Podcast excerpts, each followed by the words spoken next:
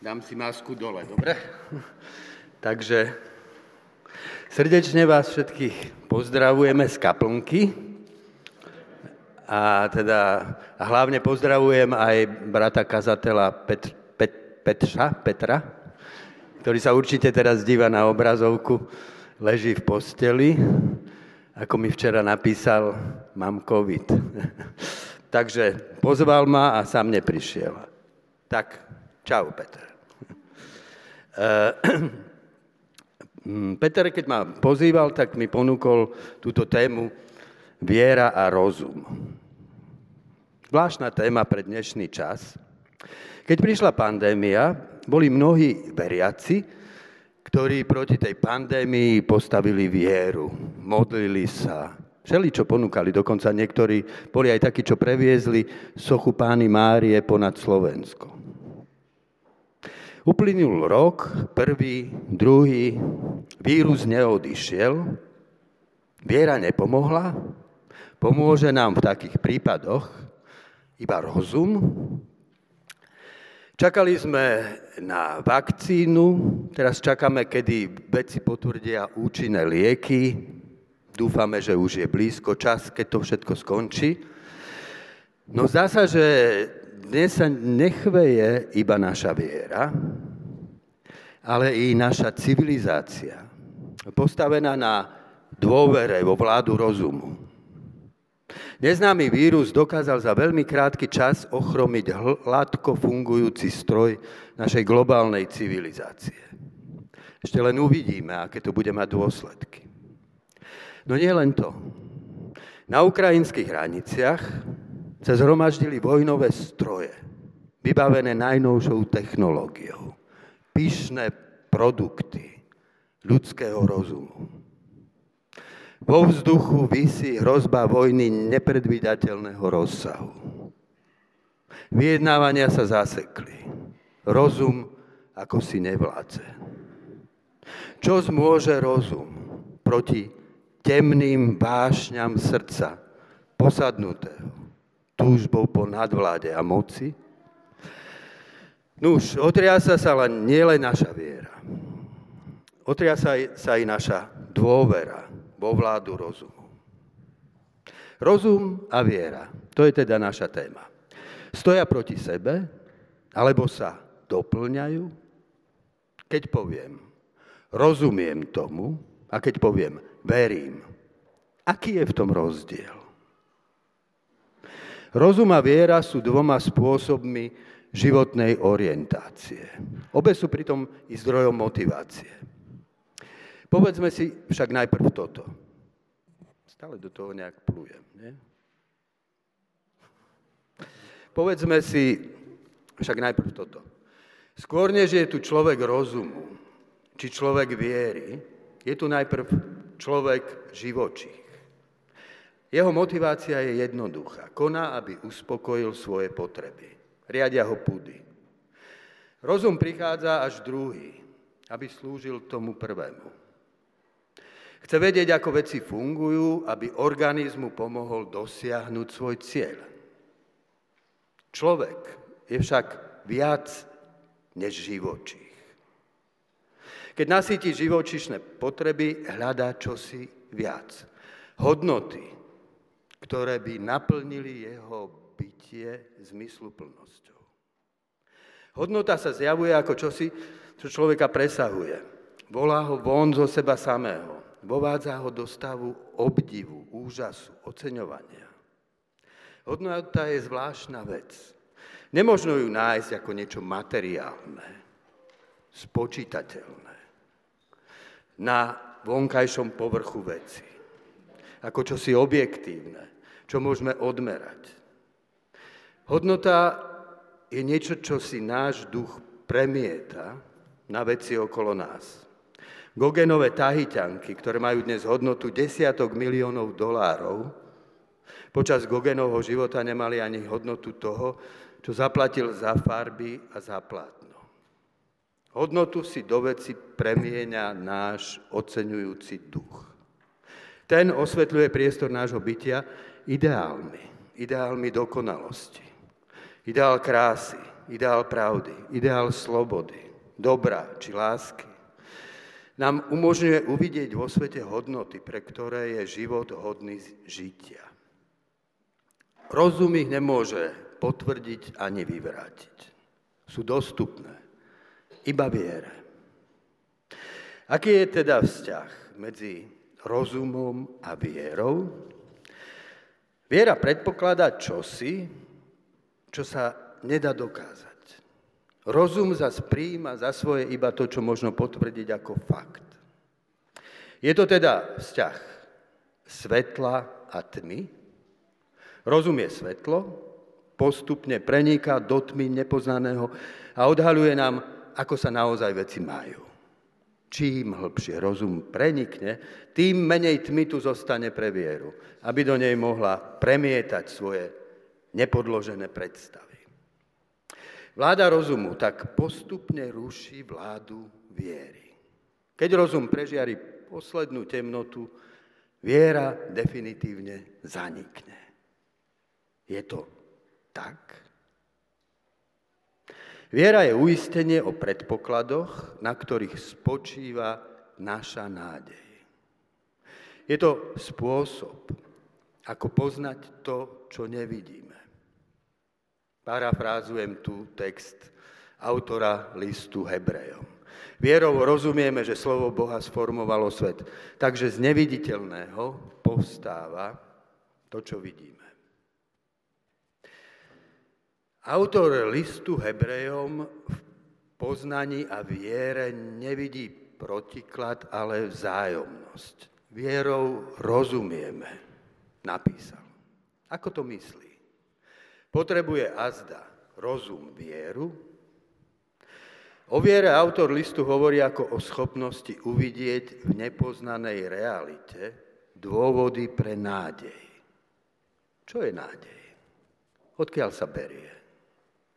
Nádej sa živí z hodnôt založených na ideáloch, ktoré sú neviditeľné. Dobro, pravda, krása, sloboda či láska. Chlapec a dievča sú uchvátení milostnou náklonnosťou. To uchvátenie sa obracia k budúcnosti v nádeji, že ich vzťah sa rozvinie a pretrvá. Len v sile tej nádeje budú môcť prekonávať obdobia kríz. O čo svoju nádej oprú? Ich nádej sa opiera o vieru, že láska skutočne jestvuje. Bez viery Totiž láska mizne. Ostáva z nej len chémia, ako hovoríme dnes. Alebo astrofyzik, alebo iný vedec. Skúma vzťahy utvárajúce hlbiny vesmíru. Svoje úsilie opiera o nádej, že pravda existuje. A ľudský intelekt je uspôsobený tak, že k nej môže preniknúť poznaním. Ideál pravdy je však neviditeľný. Rozum ho nevie podložiť žiadnym dôkazom. To, že človek je produktom príčin, ktoré nevedia nič o dôsledkoch svojho pôsobenia, že jeho nádeje i obavy, jeho lásky a presvedčenia nie sú ničím iným než dôsledkom náhodného hmírenia atómov, napísal Bertrand Russell je natoľko isté, že každá filozofia, ktorá to odmietne, neobstojí. Zvláštne. Kde tu založiť vieru rozum? Postmoderní filozofi Ruselov predpoklad doviedli do dôsledkov. Pravda nejestvuje. Je to literárny konštrukt. Je to iba sociálna konštrukcia. Používa sa v jazykovej hre ako nástroj moci. Je napokon i veda samotná iba jednou z jazykových hier? No nazdá sa vám sa, že v dobe informačných vojen sa tento predpoklad nebezpečne šíri. A pravda, ťahá za krátky koniec. Nuž, predpoklad pravdy si môže osvojiť. Iba viera. Nuž tak je to s vierou. Pohyb lásky, poznania a slobody. Viera predlžuje od viditeľného k neviditeľnému. A ide ešte ďalej, k podstate. K tomu jednému, jedinému, ktorom sa všetko zakladá. Vie, že z neviditeľného povstáva to, čo vidíme. Tomáš Akvinsky to formuloval takto. Stvorený intelekt človeka sa zakladá v nestvorenom intelekte Boha. Priezračné. Boží duch tvorivou informáciou utvára svet. Osamelé bytie človeka, obklopeného cudzími predmetmi a bytostiami, viera mení v zázrak kozmickej komunikácie. Svet pre ňu už nie je iba objektom skúmania. Svet je pre ňu rečou a poznanie v jeho úplnosti je dorozumením. Jazyk sveta je konkrétny, viditeľný. Hviezda, tráva, zem, celá realita. No zmysel, ktorým ku nám tieto veci prehovárajú, je neviditeľný. Rozum môže svet Rozum však môže svet poznávať nielen vo viere, môže ho poznávať i bez viery. Poznanie bez viery postupuje opačným smerom.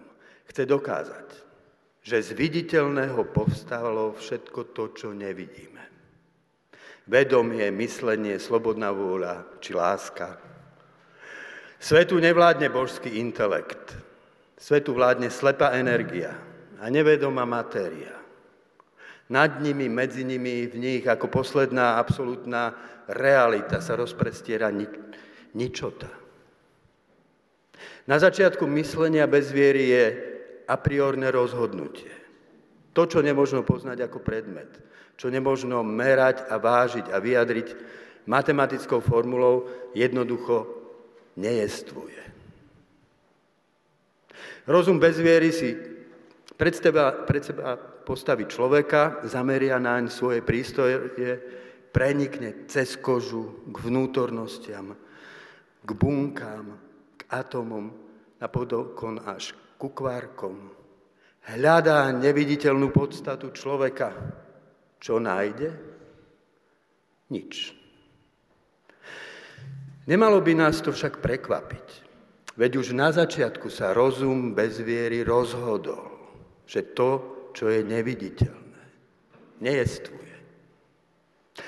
Prečasom neurochirurg Wilbert Penfield na základe klinických pozorovaní poprvýkrát zostavil mapu funkcií mozgu. Hľadal vedomie, no nenašiel ho tam. V závere knihy Mystery of Mind napísal, zdá sa mi isté, že nikdy nebude možné vysvetliť mysel na báze neurónových pohybov v mozgu. Ako mnoho iných vedcov som sa snažil dokázať, že mozog je to isté, čo mysel. Aké je to vzrušujúce, keď napokon objavíte, že i vedci môžu legitímne veriť v existenciu ducha. Spýtal som sa na to priateľa filozofa, ktorý sa záhadou vedomia zaoberá. Je to tak, alebo už sa objavilo niečo iné? Spýtal som sa ho. Je to tak, povedal. To znamená, že vedomie neexistuje. Uzavrel. Potrebuje rozum vieru, predpoklad, že myšlienky sa naozaj vzťahujú k realite si vyžaduje vieru. Napísal Chester, Chesterton. Bez viery si rozum nemôže byť istý ani sám sebe, sebou. Veď ako by mohol slepý prúd neurónov a elektrických výbojov v mozgu dospieť k niečomu, čo by sme mohli nazvať pravdou? No nie len rozum vieru. I viera potrebuje rozum inak sa zblázni. Viera je schopnosť nadobúdať presvedčenie o pravde. A preto musí byť neustále spochybňovaná rozumom. Viera, ktorá odmieta rozum, prestala byť vierou a sklzla na úroveň mágie. Príjmi našu vieru a budeš zdravý, bohatý, šťastný a úspešný. Pre magickú vieru je svet dvojaký. Tí, čo neveria, sú vydaní na, spos, na pospas zlej realite. Veriaci však žijú v ríši spravovanej v režime permanentných zázrakov. Ja sa nezaočkujem, Kristus ma ochráni. A tebe, keďže neveríš, ani vakcína nepomôže. Úsmevné? Nevyplýva však práve takáto viera z Evanielii? Veď tie sú plné zázrakov. V Evanieliu je však zázrak zázrakom, teda výnimkou. O zázraku totiž možno hovoriť ako o zázraku iba tam, kde najprv príjmeme realitu nemenných prírodných zákonov. Iba kde platí pravidlo. Možno hovoriť o výnimke.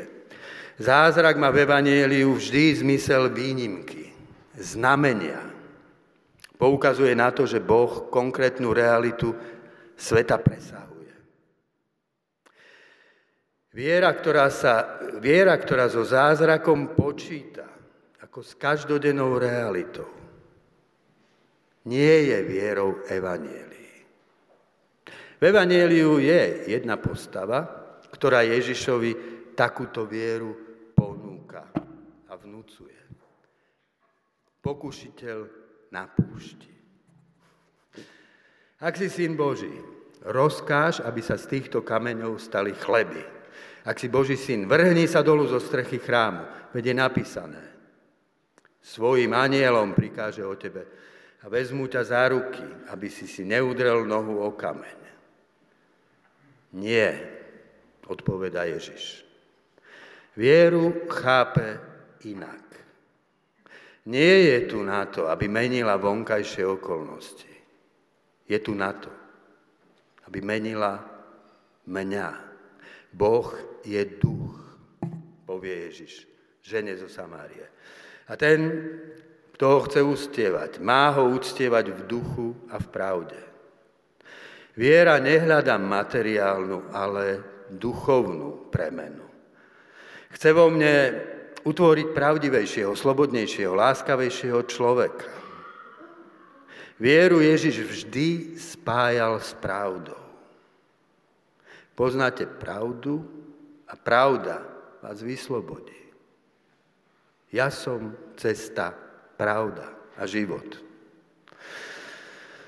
E, viera, ktorá ignoruje pravdu poznanú rozumom, zrádza Krista. Boh nie je rozmárny bábkar. Postavil svet na zákonoch, ktoré platia iba v takom svete môže byť človek slobodný.